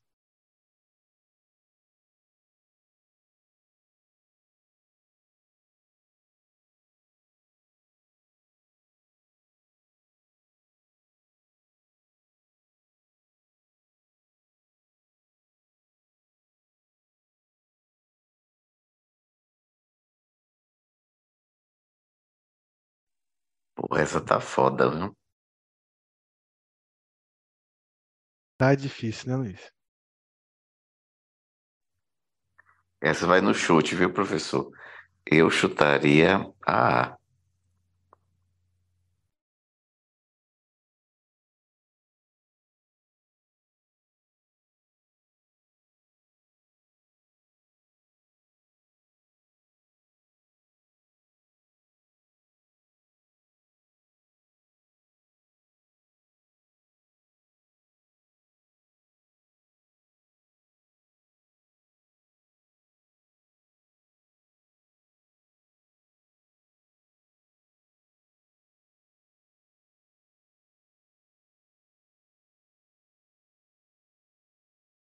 Eu não entendi a pergunta do Guzman. Então vamos lá. Resposta letra C. Então, primeira coisa, vários estudos reportaram que 5 a 15% é, as referências desses dados são do DSM-5, tá? 5 a 15% das consultas psiquiátricas em hospital geral e são, são é, provocadas por transtornos conversivos. 25 a 30% das internações no hospital de veteranos de guerra, no caso aí de soldados, são por quadros conversivos. Então, na guerra, é, é mais comum aí esses quadros conversivos. A proporção de mulheres e homens entre os pacientes adultos é de pelo menos 2 para 1, até 10 para 1. Então, as mulheres são mais acometidas. Mas nas crianças, as, é, as mulheres continuam sendo mais acometidas do que os meninos. E uma coisa interessante no transtorno conversivo é mais comum que os sintomas estejam do lado esquerdo do que do lado direito. Não se sabe por que isso, mas é descrito. Então, sobre o transtorno de sintomas neurológicos funcionais, marca a alternativa incorreta. É incomum após os 35 anos. Em crianças com menos de 10 anos, costuma estar limitados a problemas com marcha ou convulsões, problemas motores. Mais comum em pessoas de classe alta. É associada a depressão e ansiedade e é mais comum em gêmeos monozigóticos.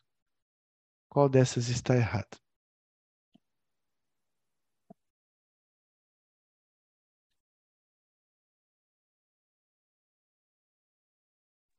Eu vou dizer.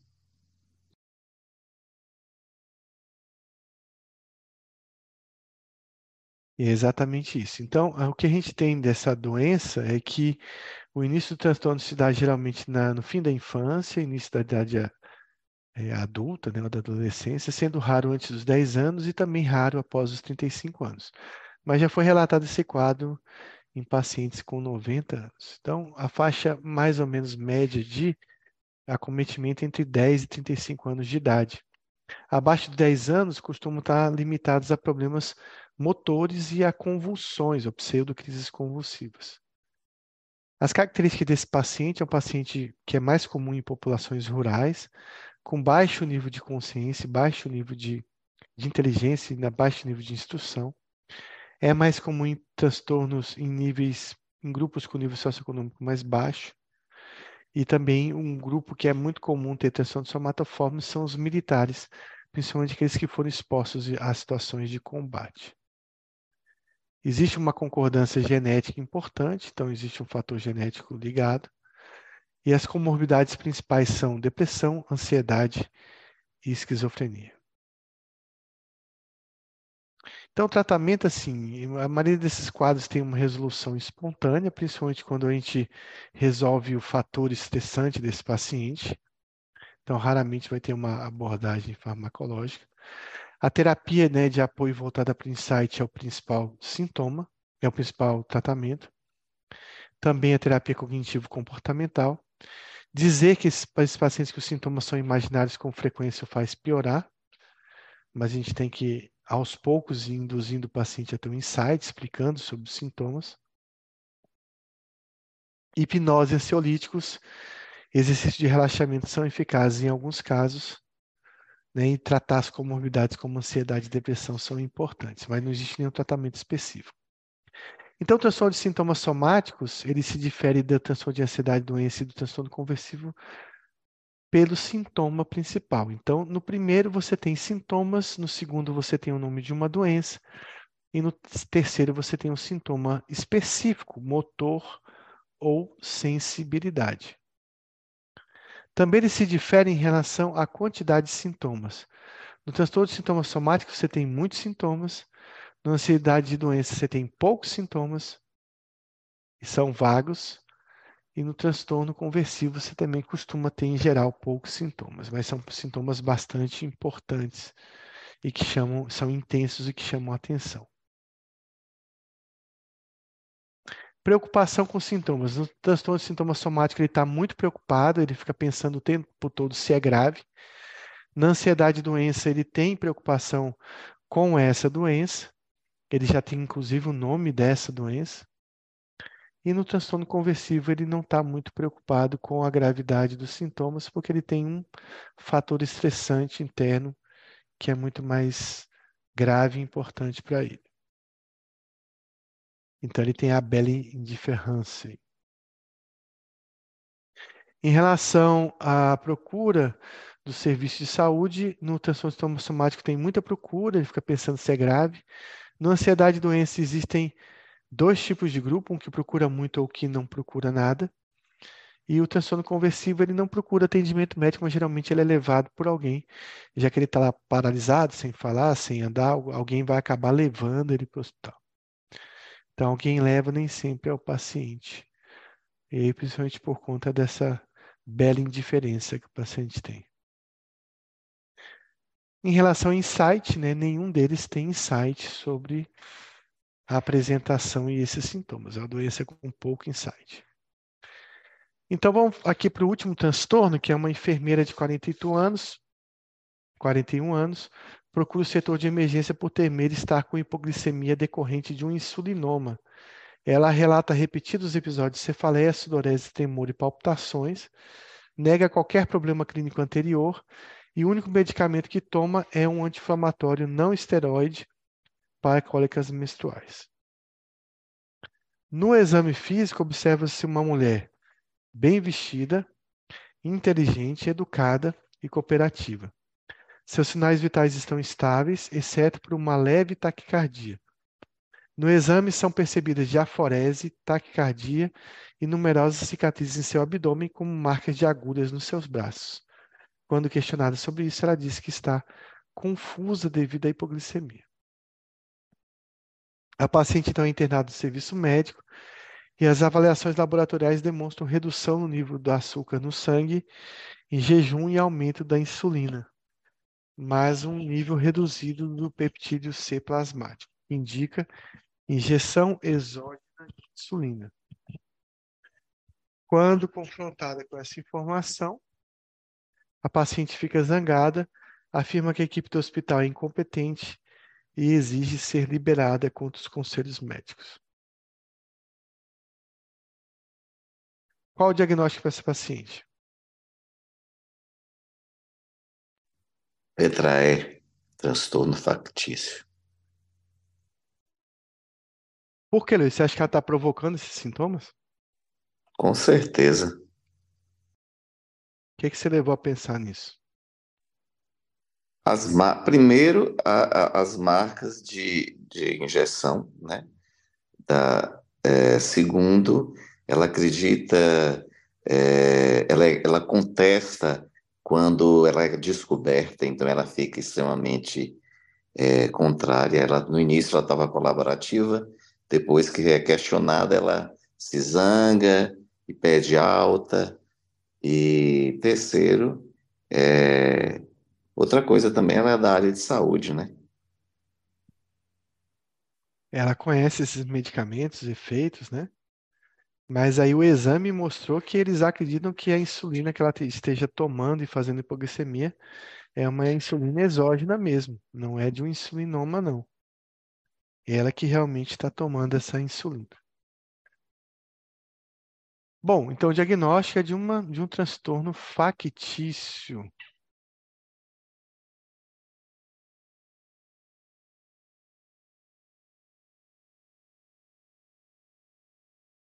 O que é um transtorno factício, pessoal? É um paciente que simula, induz ou agrava uma doença. A fim de quê? Ele não está a fim de seguro, não está a fim de dinheiro, não está querendo se livrar da cadeia, se livrar de um problema, se livrar do trabalho, faltar ao trabalho. Ele quer apenas receber atenção médica, é como se ele fosse viciado nisso, ele fosse um borderline de hospital que está sempre querendo receber a atenção da equipe de hospital mesmo não estando doente, ele se passa ou ele provoca uma doença.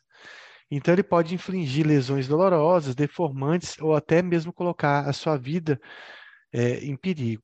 Quando esse transtorno é de procuração, ou seja, é alguém que ele cuida, que ele provoca a doença, ele pode infligir os mesmos eventos em seus filhos ou outros dependentes da qual ele cuida. A motivação é sempre ser cuidado pelo paciente, como paciente, como doente, ele tem uma necessidade de estar ali no hospital e de receber algum tipo de tratamento.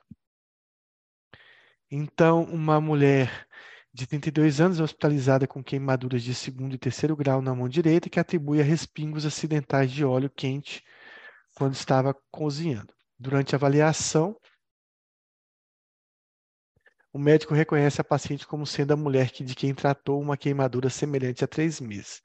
Uma análise, uma análise, mais aprofundada de seu registro médico revela que essa é a sexta lesão por queimadura em dois anos.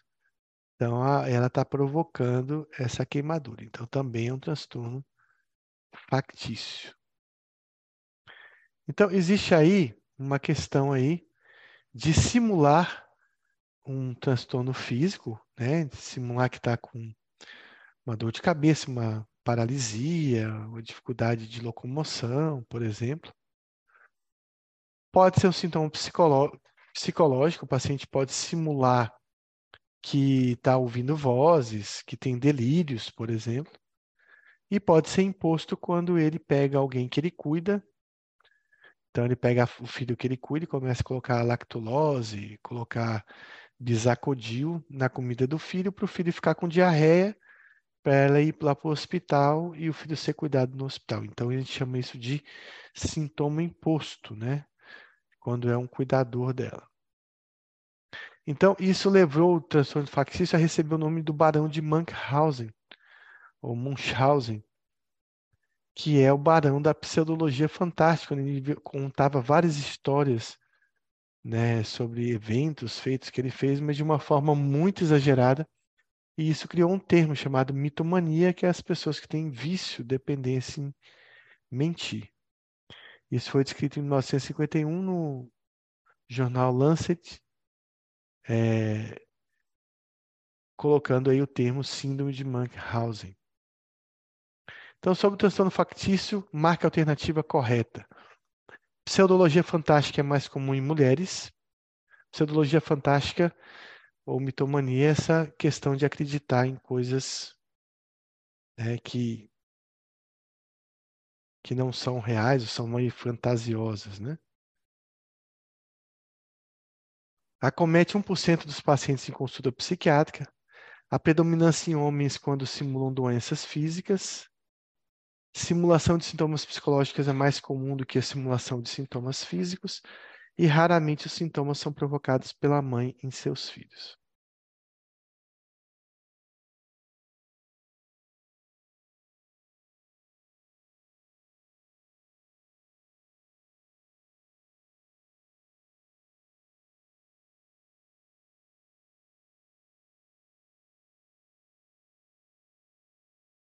Difícil essa, hein, Luiz? Então, vamos marcar aqui. Isso aí. Essa É é a difícil. correta, né? É a correta.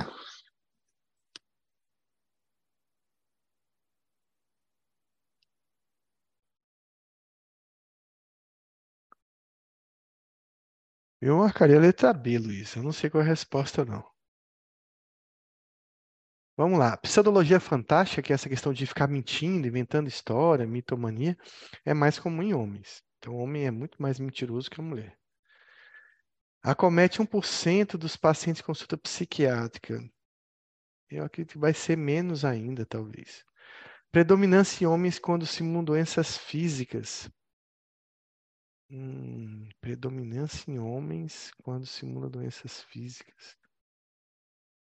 Eu acho que é essa, hein, professor?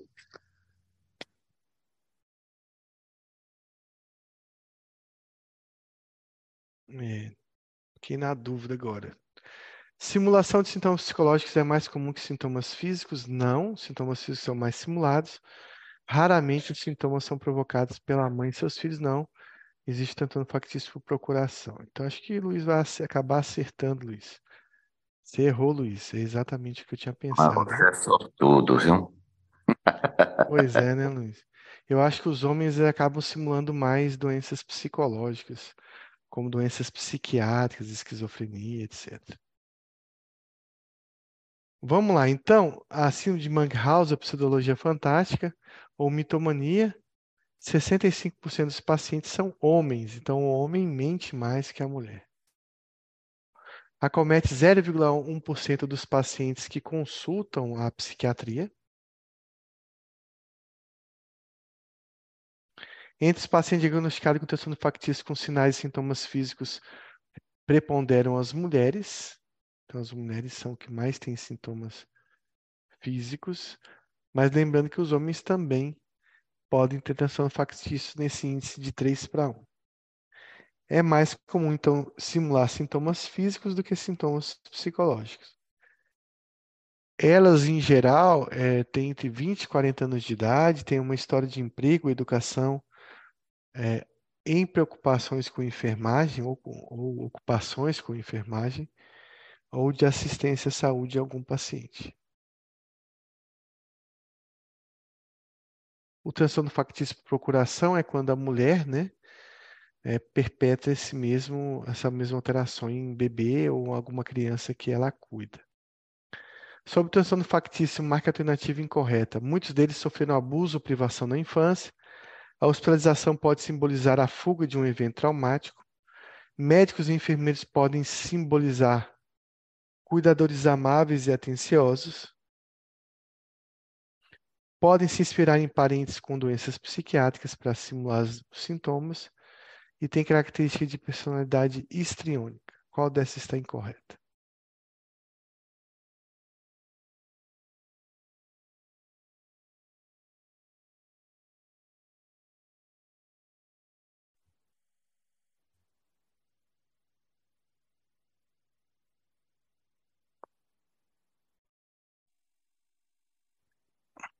Ah, é, professor?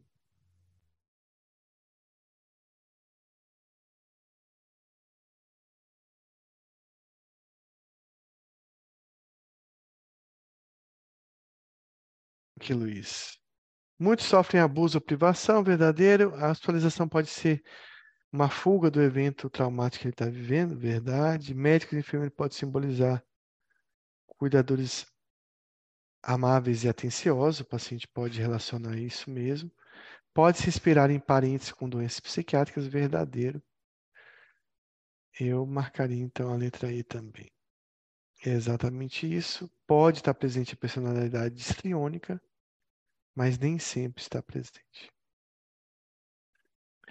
Então, o transtorno somatoforme, né, o transtorno factício, ele é mais comum em crianças que sofreram abuso na infância. A hospitalização pode significar uma fuga né, desses eventos, ou desses flashbacks que a criança está tendo. E principalmente se essa criança passou por hospitalizações nos primeiros anos de vida. A internação pode ter sido considerada uma fuga da situação traumática em casa, e a paciente pode ter encontrado uma série de bons cuidadores, amáveis e atenciosos, coisas que não, ela não tinha em casa. Então você tem que ter uma mãe é, é, rejeitadora e um pai ausente são fatores aí de risco. Também fatores de pensamento meio que masoquista, né? de, de punição, de pecado, de é, pecados reais ou pecados imaginários criados pelo paciente. Indivíduos que simulam doença psiquiátrica podem ter tido um parente que teve doença psiquiátrica. Então, já vi paciente simulando, paciente esquizofrênico, né? Porque ele tinha lá um tio que era esquizofrênico, ele se lembrava de como era e tenta fazer até hoje esses sintomas. Muitos pacientes têm uma formação deficiente do self, da própria identidade. Então, existem a personalidade mais associada a esse transtorno é a transtorno de personalidade borderline.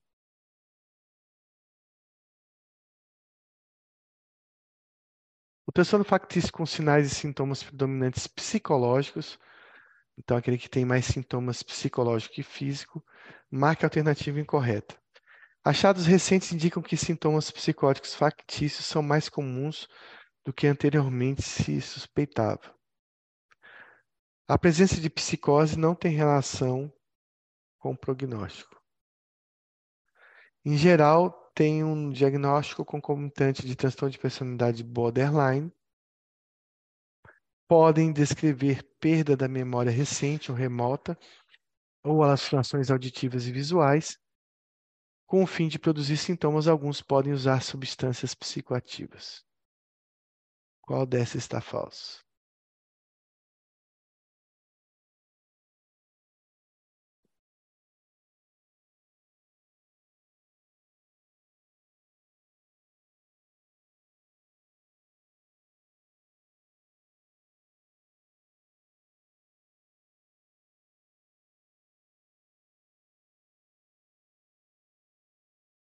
E aí, Luiz, vai responder essa? Eu vou. É, eu acho que é a B. Por quê? É, porque eu acho que tem relação com o prognóstico, sim. A presença de psicose ou a simulação de psicose?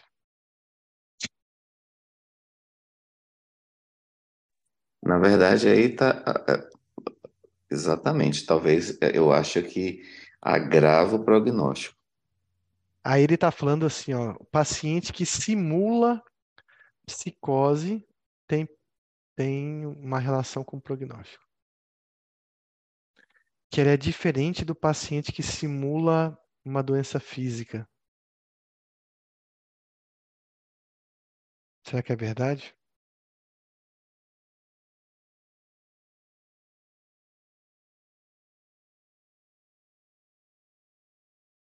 Então, é exatamente isso, Luiz. Então, a gente vai falar um pouco sobre isso. A primeira coisa é que achados recentes dizem que pacientes que simulam uma esquizofrenia, sintomas psicológicos, uma depressão, alguma coisa assim, eles são mais comuns do que suspeitava-se.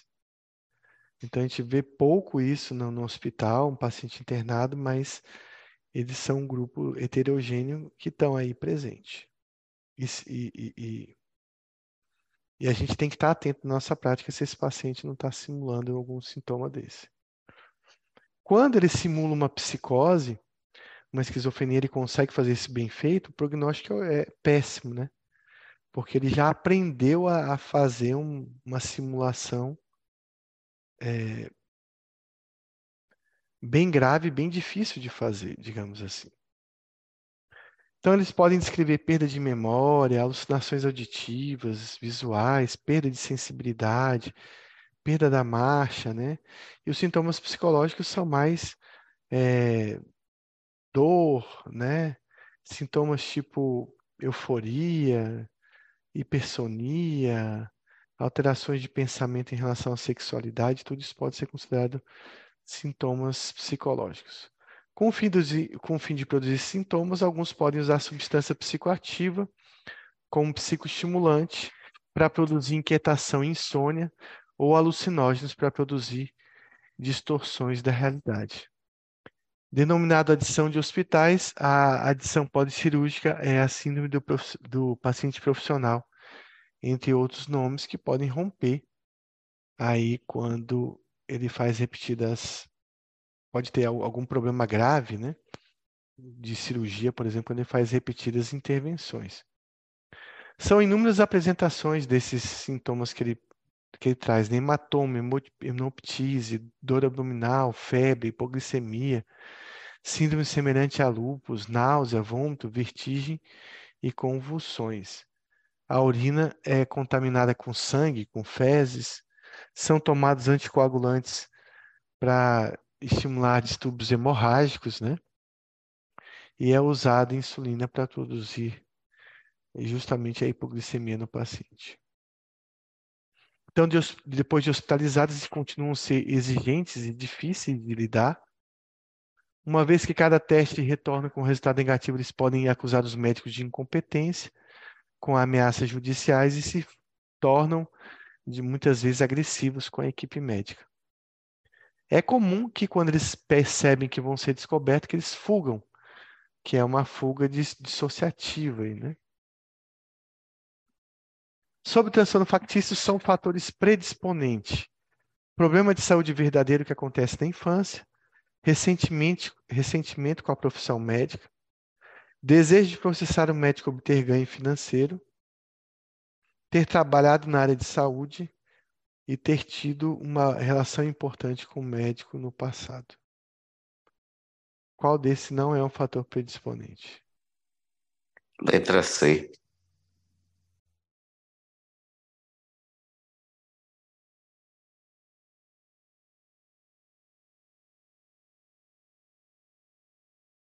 Então, transtorno factício não existe um desejo de processar, prejudicar ou obter algum ganho financeiro. Então, são fatores predisponentes. Problema de saúde que aconteceu realmente verdadeiro, principalmente se ele passou por uma internação. Um ressentimento com a profissão médica. Ter trabalhado na área de saúde, porque facilita o conhecimento para simular esses sintomas. Ter tido uma relação importante com o médico no passado. E existe uma síndrome onde o paciente ele simula uma resposta aproximada, né? Então, quando perguntado uma cor de um carro azul, ele responde vermelho. Quando perguntado 2 mais 2, ele fala 3, 5. E você vê nitidamente que ele está mudando de resposta de propósito. Isso tem um nome. Qual é o nome desse, dessa síndrome onde o paciente fala uma resposta aproximada? Síndrome de Ganser, letra C.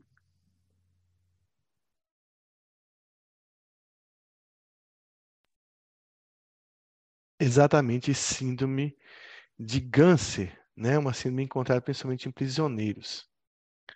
Sobre o transtorno factício, eu, gosto- eu fiquei curioso aqui agora. É, e aí, você já teve algum problema em relação a algum relacionamento é, com a paciente? A paciente é, é, faz- ter essa, esse transtorno factício porque se apaixonou pelo senhor?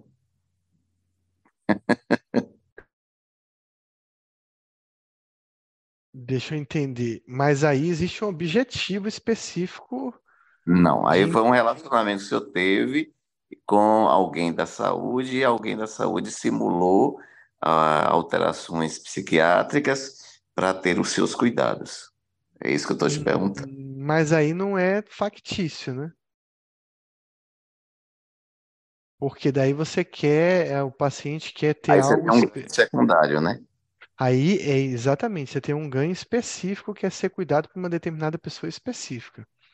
Aí seria um transtorno de simulação. O que diferencia um transtorno factício de simulação é quando existe uma, um interesse específico, né? Seja financeiro, se- seja até né? vingança. Aí seria um transtorno de simulação. Se eu já tive um caso assim, é essa a pergunta? Isso. Não, que eu me lembre não, que eu me recorde não. Mas eu tive recentemente uma síndrome de câncer numa paciente de, eu não lembro se é 9 ou 10 anos de idade, e que ela veio na consulta preparado pela mãe para dar para respostas para simular uma deficiência intelectual. Então, alguma das para-respostas era assim: ela tinha uma questão de trocar as cores. A mãe falava, ela não sabe as cores. Então, tudo que era amarelo, ela falava que era verde. Tudo que era verde, ela falava que é amarelo. Porque tem uma lógica, né? Verde e amarelo, bandeira do Brasil, é como se o verde e amarelo fossem cores opostas. É, o preto ela chamava de branco e o branco ela chamava de preto. E tinha uma coisa interessante, ela sempre somava um número a mais em tudo que você pedia para ela contar. Por exemplo, se você mostrasse um dedo, ela dizia que tinha dois. Se você levantasse dois dedos, ela dizia que tinha três. Né? Então eu comecei, como é que eu descobri que ela estava mentindo, né? Eu comecei a distrair ela para perguntar se ela já tinha, se ela gostava de fazer o quê? Andar de bicicleta, tal, é, brincar. E aí teve uma hora que eu perguntei: você gosta de correr? Ela disse que gostava de correr. Eu falei: você já caiu alguma vez? E aí ela falou assim: é, já, você já, já machucou o joelho? Aí ela falou assim: já. Aí ela perguntei: o direito ou o esquerdo? Aí ela olhou para a perna e falou direito e apontou para o joelho direito. Eu falei: ficou cicatriz? Aí ela olhou e não. Ela mostrou que não tinha ficado cicatriz. E, e aí depois eu perguntei se ela é, alguma coisa sobre os pares de tênis, né? Que daí ela contou dois adequadamente. Quando ela percebeu que falou dois, ela falou: não, são três. né? Porque ela vinha, tudo que era 2, ela falava o número 3. Então, algumas coisas que a gente utilizou como técnica para perceber que ela estava mentindo, porque estava muito assim, déficit intelectual, mas o paciente não consegue fazer conta rebuscada, mas dois dedos ele sabe identificar, dependendo do grau de deficiência intelectual que ele tem. Então, ficou nítido que ela tinha uma síndrome de Ganser, no caso, uma simulação proposital, que não é na intenção de ter cuidado médico, mas na intenção de ter um, um relatório para simular uma doença e receber um benefício. Então, isso seria um transtorno de simulação. Sobre o transtorno factício, marca é incorreta. O indivíduo vai adquirir conhecimento sobre medicina em hospitais. É, depressão, fator de bom prognóstico. Um dos objetivos de tratamento é reduzir o risco de morbidade e mortalidade, com os exames, procedimentos que eles fazem e com a autolesão. Existe consenso que a terapia, a psicoterapia é o melhor tratamento. Inibidores da recaptação de serotonina podem reduzir o comportamento impulsivo desses pacientes. Marque a alternativa incorreta.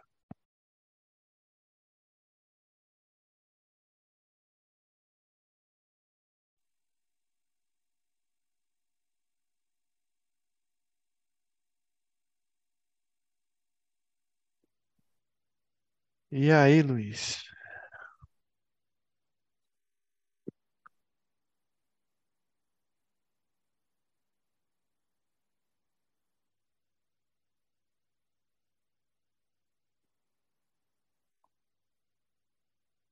Acho que a letra B que está incorreta, não? Depressão é fator de mau prognóstico. Eu vou chutar a letra D, viu, Luiz? Então, existe não existe consenso sobre o tratamento do transtorno factício.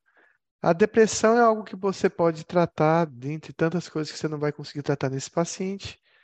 Se você tratar a depressão, o paciente pode fazer uma relação, boa relação médico-paciente, começar a acreditar mais em remédio e, de repente, tentar mudar. Então, a depressão é um fator de bom prognóstico. Então, é um indivíduo né, que, via de regra, o transtorno começa na idade adulta, embora pode aparecer na infância e adolescência. Ele vai adquirir conhecimento sobre medicina em hospitais, pela internet hoje em dia. Mas a experiência prática ele pode conseguir frequentando hospitais. Depressão é um fator de bom prognóstico, é algo que pode ser tratado. E o tratamento específico é reduzir, então, o objetivo do tratamento é reduzir a morbidade e mortalidade, principalmente nos, nos procedimentos que o paciente faz. Abordar as necessidades emocionais do paciente, o diagnóstico psiquiátrico subjacente ao comportamento da doença, ou tratar as comorbidades do paciente, e estar atento às questões físicas, éticas e legais desse paciente. Embora tenha sido relatado alguns casos de, de que a psicoterapia individual tenha provocado uma melhora, não existe um consenso de que terapia vai melhorar esses pacientes. E em caso de transtorno factício por procuração, a gente deve notificar conselho tutelar, é, esse sistema de proteção idoso e denunciar o paciente de maus tratos. Os inibidores realmente podem ser úteis né, no, na redução da impulsividade desses pacientes, então, o tratamento é meio empírico, pode usar também anticonvulsivantes e pode utilizar antipsicóticos. Bom, basicamente é isso que a gente. No, é, no caso aí, então, da a depressão e a ansiedade, de uma maneira geral, em todos, todos esses transtornos podem indicar um bom prognóstico, é isso? Exatamente. O que a gente não via, né, nos outros transtornos, né? Quando o paciente tem toque, tem depressão, piora o prognóstico. Quando o paciente tem fobia social e tem depressão, piora o prognóstico. Quando ele tem depressão e tem ansiedade, piora o prognóstico. Aqui no transtorno somatoforme, ter alguma coisa com que tratar já ajuda um pouco mais do que só lidar com um transtorno realmente é, com sintoma psicológico desse paciente. Então, eles trazem, de forma geral, bom prognóstico.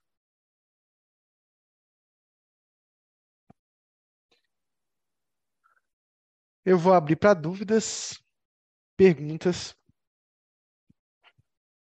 E semana que vem a gente retorna com transtornos dissociativos.